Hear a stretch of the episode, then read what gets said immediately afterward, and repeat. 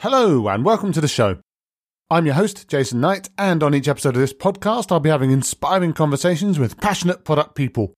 If you want to get in on the fun, then why not pop over to onenightinproduct.com, check out some of my other fantastic guests, sign up to the mailing list, or subscribe on your favourite podcast app, and make sure you share it with your friends as well so they can be inspired too. On tonight's episode, we go deep on data driven product development and how, bereft of any way of understanding what his customers wanted, one man decided to solve that problem not once but three times, ending up running his own startup and taking it out to the world. We talk about why customer centricity has to be data driven, whether AI and machine learning is actually useful or just something you use on your pitch decks, and touch on the importance of ethics and data privacy in AI. For all this and much more, please join us on One Night in Product.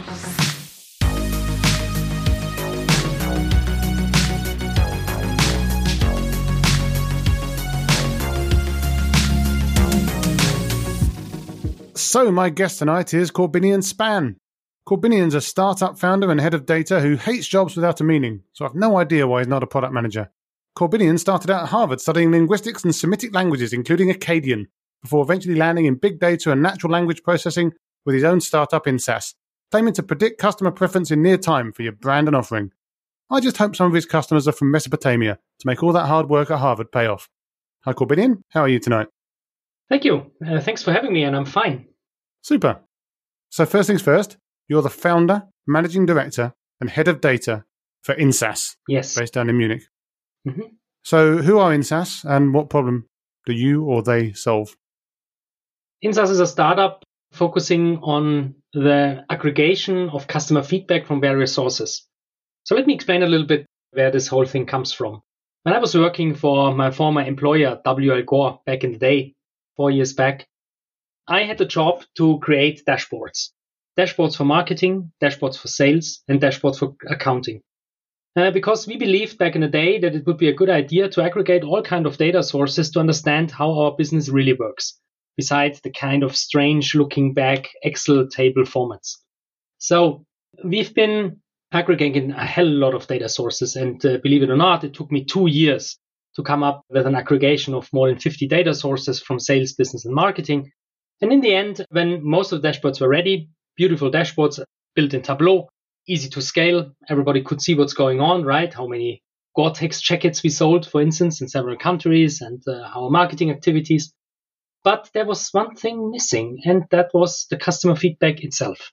So basically no problem. Obviously, we had a lot of market research going on, and you have been working for GfK, so you know what I'm talking about, right? Lots of PowerPoints. Absolutely, yeah how, how do you integrate PowerPoints in Tableau dashboards? Wait a second, that does not work. Okay. So mm, maybe user interviews. Yeah, but if you look at it, there were really few user interviews. Yeah, maybe hundreds, something like this. No, not such a lot, right? So what, what about, uh, we thought about, what, what about the comments on Gore-Tex jackets in Amazon, for instance, or in other shops globally? There were amazing, a ton of Amazon uh, feedbacks. So we thought about we should do something about this, right? And then we thought about how we process this data, and obviously we did it manually. So I thought, well, it's crazy. How many interns do we have to to basically manually harvest those comments? Four to five, right? So just copy paste it again into Excel.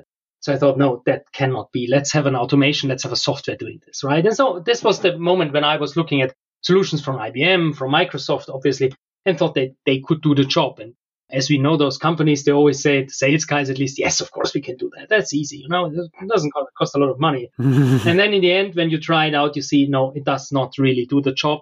The summarization of text is not really precise and coming up with various kind of keywords that you cannot use. So that did not do the trick. And this was the moment when I started to think about, okay, I will build my own software. So I got a little bit of money from my company. I hired about four to five guys in an external project team. And then we started and kicked off Insaas, basically. So this was the first version of the software to collect, back in the day, just Gore-Tex gloves, feedbacks, building a dashboard. You know how it is with POCs, right? So you have this kind of strange mobile first dashboard, doesn't look too fancy. And then we went to the head of product and uh, showed her what we did. And we said, okay, um, how about taking this dashboard with yourself to our partners? And she did it. And she uh, basically took the dashboard to the partner companies and said, Do you know what the people say about your gloves? And obviously they did not know, right? One thing that we find out pretty ridiculous, but still the gloves were too small. So basically they had this, wrong sizing. If you have the wrong sizing and you buy a Gore-Tex glove, which is about 60 to 70 quid, I guess, you are not uh, too amused if the Gore-Tex glove is too small or too big. So this was something that we could find out immediately and simply change the sizing information. This was the moment where I thought, okay, wait a minute.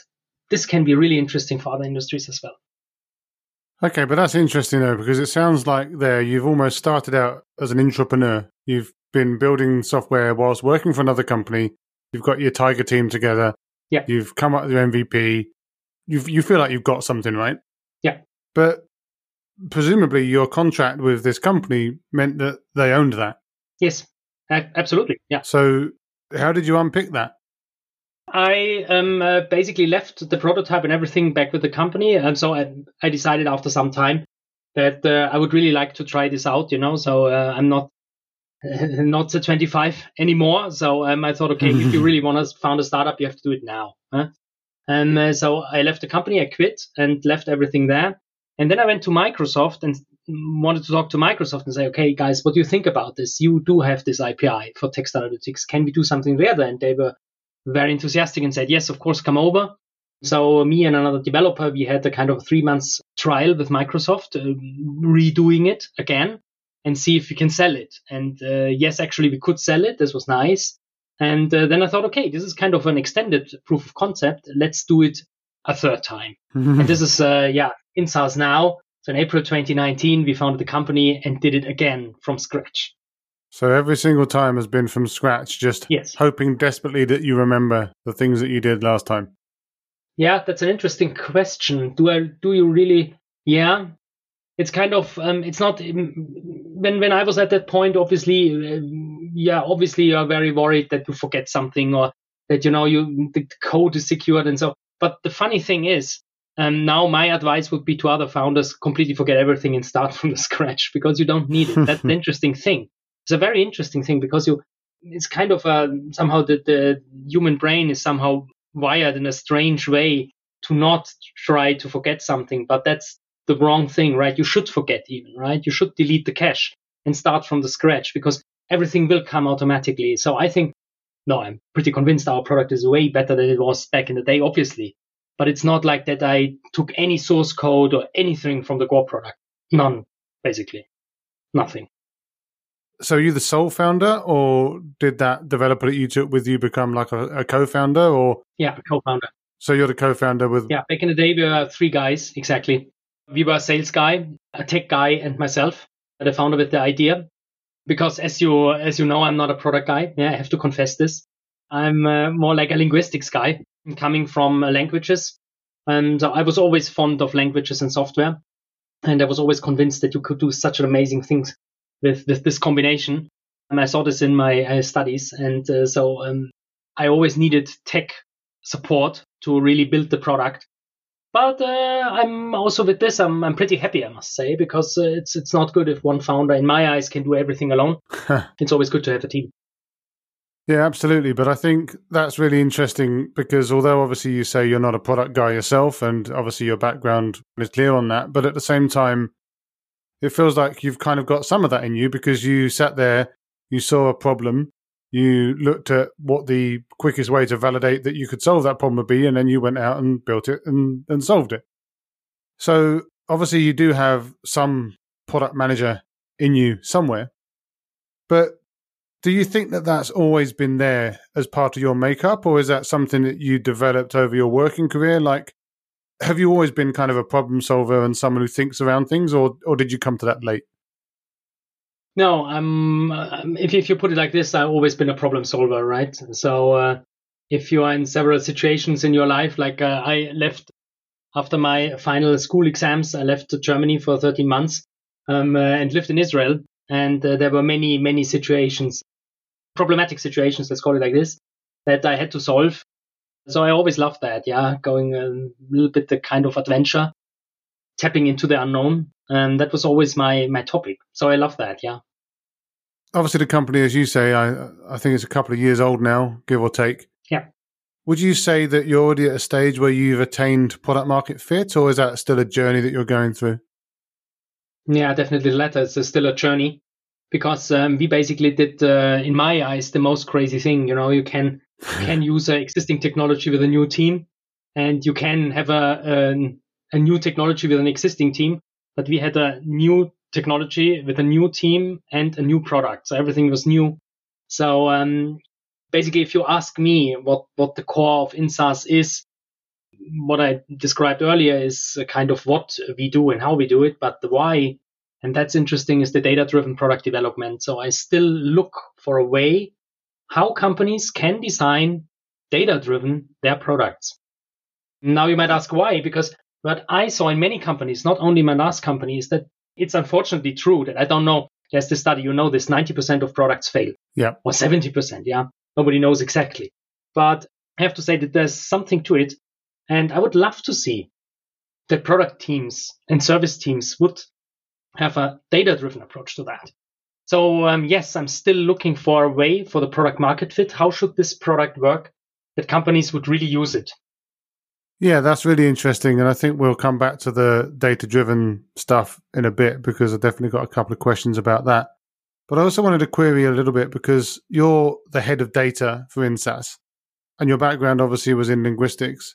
And obviously, there's some AI and machine learning in and around linguistics because when you start talking about natural language processing and all the cool things that you can do with word vectors and stuff these days, but yes, that's still uh, maybe a bit of a stretch to go from one to the other. Have you, as the head of data, had to go through and really skill up and become a data scientist, or are you more head of data in a kind of strategic, this is what I want, and other people will build it for me kind of sense? Again, the latter. Um, I think uh, I'm more a data strategist. This is how I would call myself. Most people don't understand that, so I don't use this term. um, what do I mean by this? So first of all, there are two two questions. So let me answer the, the first one. So how do I come to be a head of data overall? When I was doing my PhD in Semitic languages, I had a very ambitious task to basically compare lots of antique literature parts and that could only be done with software. This was the point where I met the guys uh, from Columbia University, which were amazing and helped me with their software, kind of a Google for antique literature. It was a really amazing project. And then we did that. And one thing came to another. And since then, I'm working um, on the tipping point of literature and um, text and software. So I did in my career a lot of SEO, search engine optimization. So basically trying to help uh, website owners uh, to be found in Google. This was my job. And that has a lot to do with text and how text can be analyzed by search engines and so forth. And I said, so this journey of mine uh, from uh, basically the PhD text and the very early machine learning kind of algorithms into search engine optimization, search engine advertising into my job at Gore, which were then more, much more big data focused because I wanted to understand what one could really do with software um, and with big data. So this is how it fits together basically. And how involved are you in the day to day product management in the company? So, obviously, I know that you have a head of product, a mutual friend of ours. Yeah. So, are you, as you say, primarily focusing on the data strategy, the product strategy, the general value proposition, and you then kind of leave the product management principles and fundamentals to the team? Or are you very hands on and kind of getting stuck in all the time? You know, you're an early company, right? I would say I'm still very hands-on um, because uh, basically, as you as I told you, is my idea that we are working on here. So how can we um, build a product to design data-driven products? How should that look like? So this is still uh, my idea. For instance, uh, we, we think about in the moment features how to match our existing data with a kind of a customer journey. So those are things that I'm tackling day by day. So I always think about how can we do this? How can we take existing concepts in the heads of sales and marketing and product managers like the funnel concept or the customer journey? How can we transform this into a kind of a product that somebody looks at and has a picture in his mind, an image, and says, yes, this is something that I really need because now I can do something with this concept of customer journey. So this is, I would say, yes, I'm very hands-on still. And as a data strategist, I'm always thinking about how can we find the right data sources? What has to be in the data? How clean has this data to be? Yeah, this is the major question always. Yeah. So uh, in, in regards to typo and grammatic expression, uh, there are some challenges. Yeah, I think it's always been challenging to get really good, meaningful, reliable stuff out of text. And obviously, you know that too. I mean, that's certainly been something that I've had to work with in the past as, yeah, as a product person as well. So I think it's really interesting trying to marry up some of the desires for really good, reliable results with a very probabilistic approach. So we'll come back to that in a bit, but it's definitely something which I've seen in, in the past, like trying to land uncertainty with clients and make them understand that it's better or at least as good as maybe some of the traditional approaches that they would have used before. Mm-hmm. Actually, maybe we just talk about that now. Is that something you say, for example, that you're looking still for product market fit and trying to make sure that you can scale in the right ways? Are you finding it challenging trying to sell into maybe big traditional enterprises who, for better or worse, very traditional in their thinking? Or have you found it quite easy to find advocates and maybe some of the innovators in these companies that can help push your solution in, within their companies? Yeah, in general, um, you always have to have an ambassador. That's true, and it's it's very hard for me to say this in general. I think there are there are industries that are definitely more forced to innovate, and there are industries that do not innovate so easy. And guess what? That depends on a product, right? So pretty clear.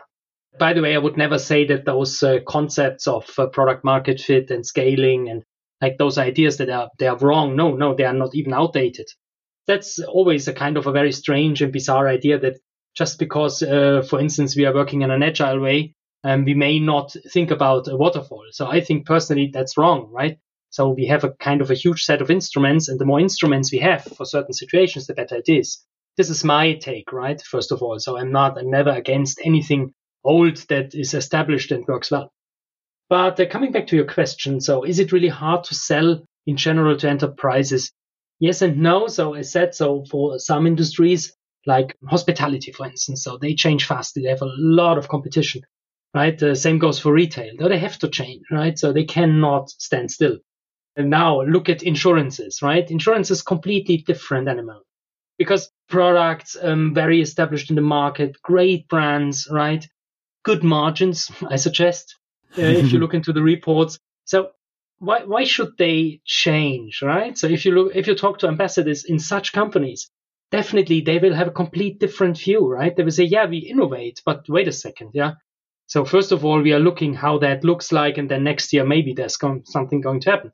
Which is I completely understand that. Yeah, I'm not here to criticize anybody. No, of course not. That's that's clear, right? So this is how I would say that it depends on industry. And you said before this call that customer centricity has to be data driven. Now, if I run a data driven SaaS company that does what you do, that's what I'd say as well. But what do you mean by that specifically, above and beyond what your company is offering? Or is that more of a general concept or very specific to what you're doing? No, it's a it's a general concept, right? Think about the net promoter score. Net promoter score is definitely something is it's for me the beginning of doing data driven customer centricity. And it's a very established tool in the meantime, right? So it took some years, yes, of course. But uh, now many companies, even insurances, use it to measure if they are on the right track. Very high level, right? I do have quite some criticism on Net Promoter Score, but overall, I like the concept a lot. And that's exactly what I mean. So I more like have a problem when, when some people, some design geniuses, even if they are Steve Jobs, just say that things have to be like this and that. Obviously, he was really a genius. Yeah, he, he understood a lot things better than most of them, most of the others. But still, you know, it's very problematic if, if one person kind of judges without looking at the consumers, at the users, at the preference. This is my gut feeling. Yeah, but there's obviously always this tension between gut feel and and data and sort of quant and qual data and yeah. some of the decisions that you can and can't make off of those. I mean, do you think that gut feeling is completely off the table, or do you think it just has to be a really healthy mix of the two? Oh, yes, it has to be a healthy mix. So I still think that, like for instance, our tool will never replace any great design. So that is that is most of the time. I had a lot of discussions in this regard where people said, "Yeah, but with your tool there won't be any design," or "No, of course not." So um, I think that great designers, great product managers will use the tool basically to evaluate very fast the preference of consumers and to take decisions in regard to the data. But they could also take other decisions, right? So as a product manager, as a designer, you're not forced to listen to the data. Of course not. You just should have an idea, right? It's like in the end, it's like sitting in a car, right? So you can drive by gut feeling. All of us know that, right? So it's 50 miles or 60 miles, but you can always check back. Is it really true, right? And that's it.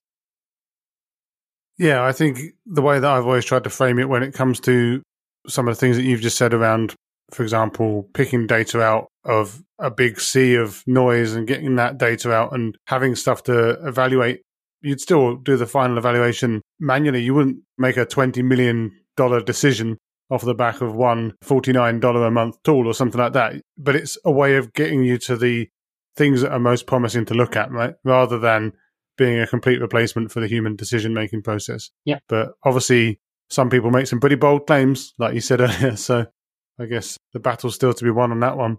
But we were talking earlier about using data for data driven product development.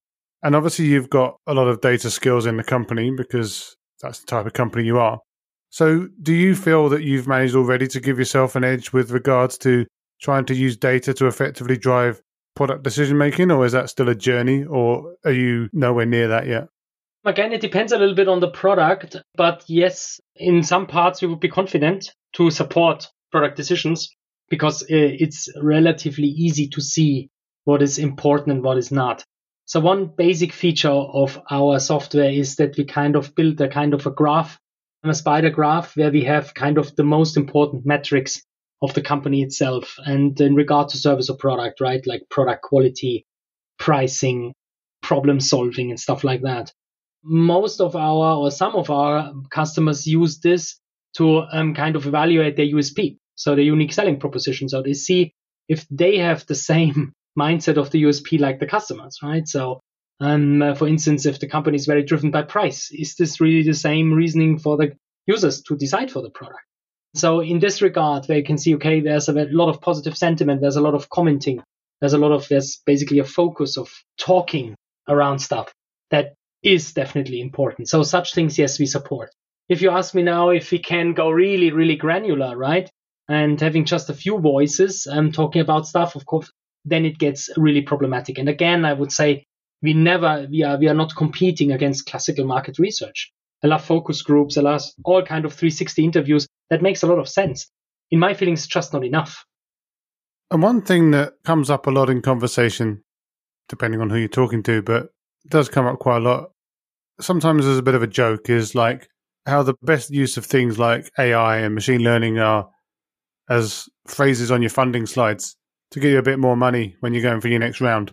And that's obviously a little bit skeptical, but it is something that does come up and it is an opinion that some people have. Is it something that you've come up with when you've either been trying to sell this or when you've been trying to get funding or when you've told people at a barbecue what it is that you do or whatever? That the AI slash machine learning part of this is kind of just snake oil? Or do you think that you've managed to really land that this is a real thing with people?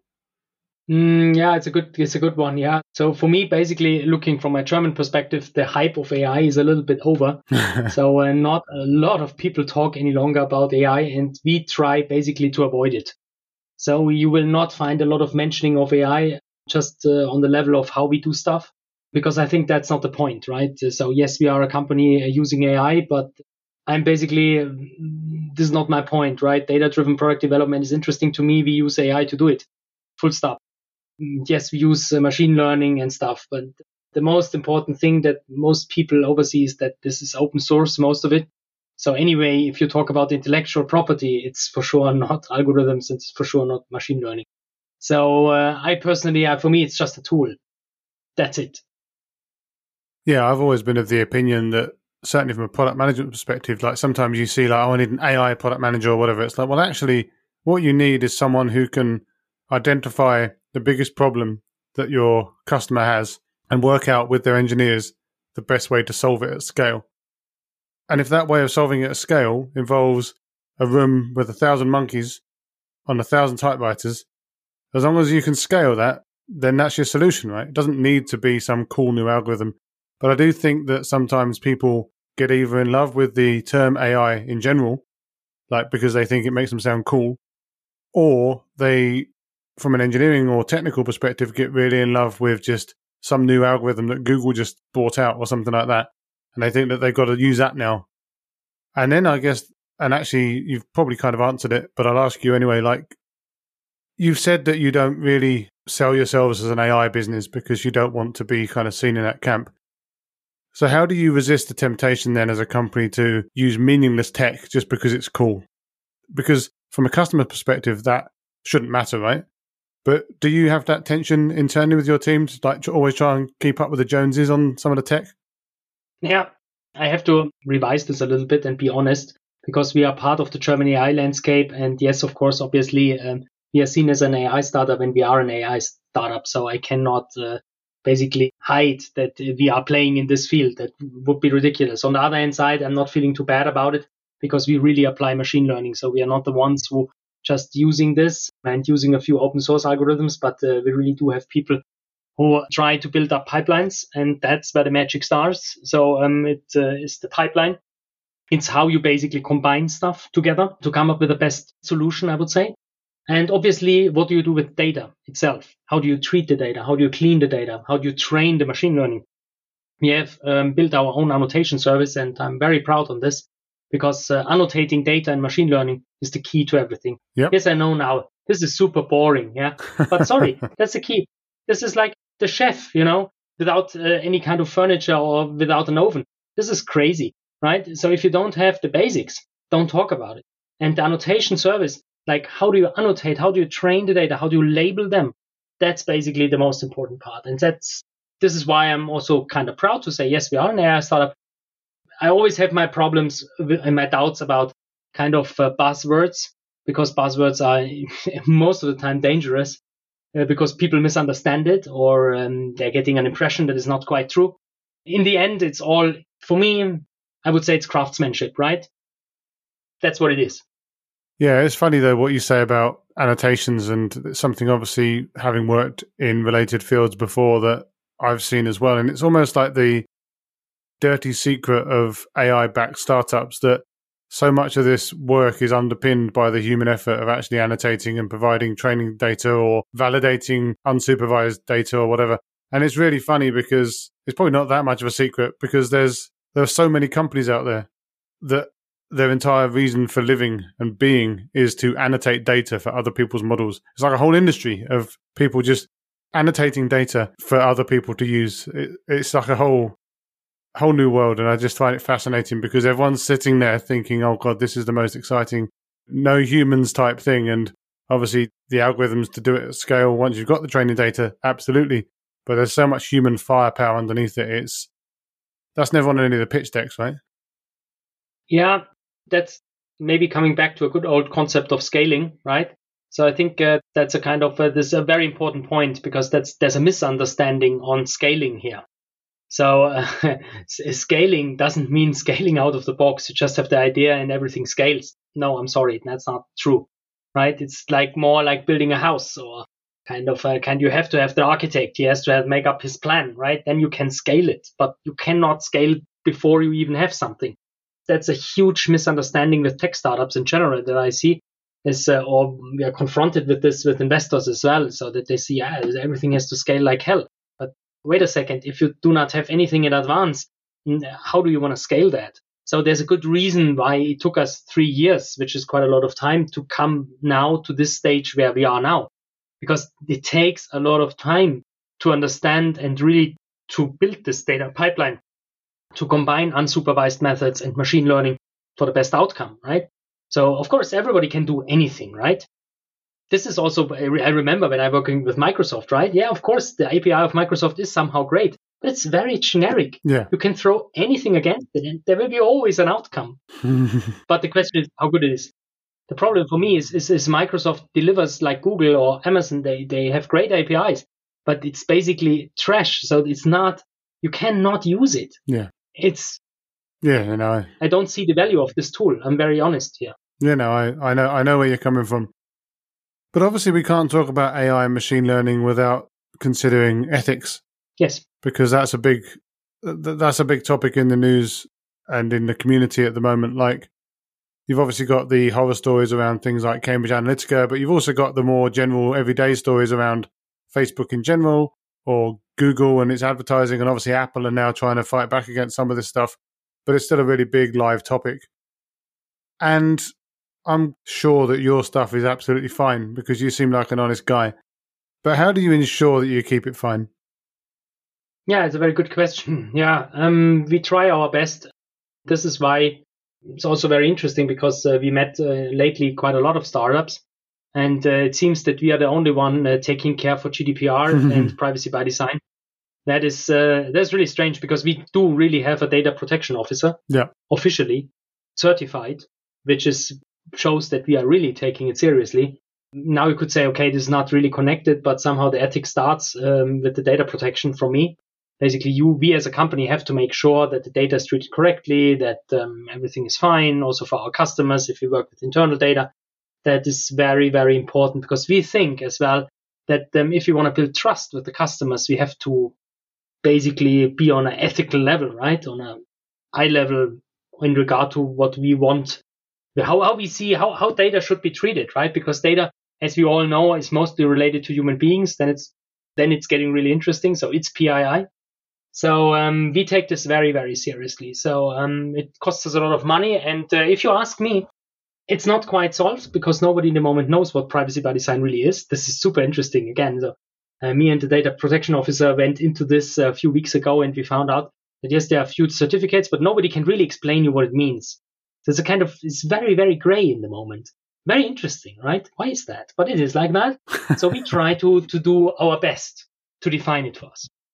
Yeah, I mean, obviously GDPR is a big one, and from my experience working in the past for large German corporate, I mean, German laws are pretty strict on this stuff as well in general, right? So it feels like in Germany, at least, you should have quite good startups that care about this. But it sounds like from what you've described that maybe some of them have a little bit of work left to do.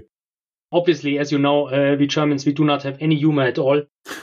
we even do not uh, like to laugh. So, uh, yeah, uh, but we have to take this very seriously. So I'm personally, as well as I'm absolutely fond about data-driven product development, I'm also very much into data protection and ethics because I think the development that we see now with Donald Trump and Facebook and Cambridge Analytica and no matter what, yeah, and hacking and so on, this is just the beginning for sure. This has just begun. And if we do not have kind of global rules of behavior in a very kind of gentleman way, this is not going to end well. I'm I'm very I'm very dystopic here. I have to admit, but I think this is very very important. Honestly, because I see the dangers coming up, and we just saw basically little bits of what can be happening in the future. Well, hopefully we can band together like the Avengers or something, fix it up. Yeah, and so it's very important for me, you know, to, to, to live in a kind of a society where we somehow agree to the ground rules, like we do in kind of traffic or whatever exchange or um, accounting or whatever. Yeah. So whatever that means uh, for Great Britain leaving the European Union.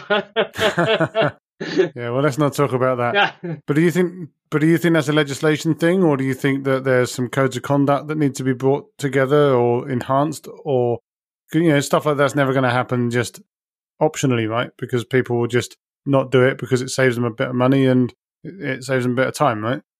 Yeah, I'm I'm a, I'm a big fan of the Magna Carta principle. so I think there is a little bit of legislation involved, but I think we as a society, again, human beings, single players, have to somehow commit ourselves to such thing. And uh, obviously, there will be individuals who will challenge that. That's okay. Yeah, it always has been like this. But if the majority is is behind such thing and understands it's good, it's for the greater good, then I think we are there. And I do not expect miracles because I said this technologically development just started. You know, this is so fresh. It's 15, 20 years old. What are 15, 20 years? Nothing. This is basically just a glimpse. So there's a lot of work to do. Yeah. So, where can people find you after this if they want to chat more about data or product or data driven product or any of the stuff they've heard tonight? I'm absolutely happy to connect on LinkedIn. I'm, I'm available on LinkedIn. Uh, you can ping me. And I'm very happy to chat with anybody um, about their ideas, about their ideas and concepts, and learn something, of course, because I'm always uh, open as well to learn new stuff. Looking forward to the global community. That's very good. Yeah.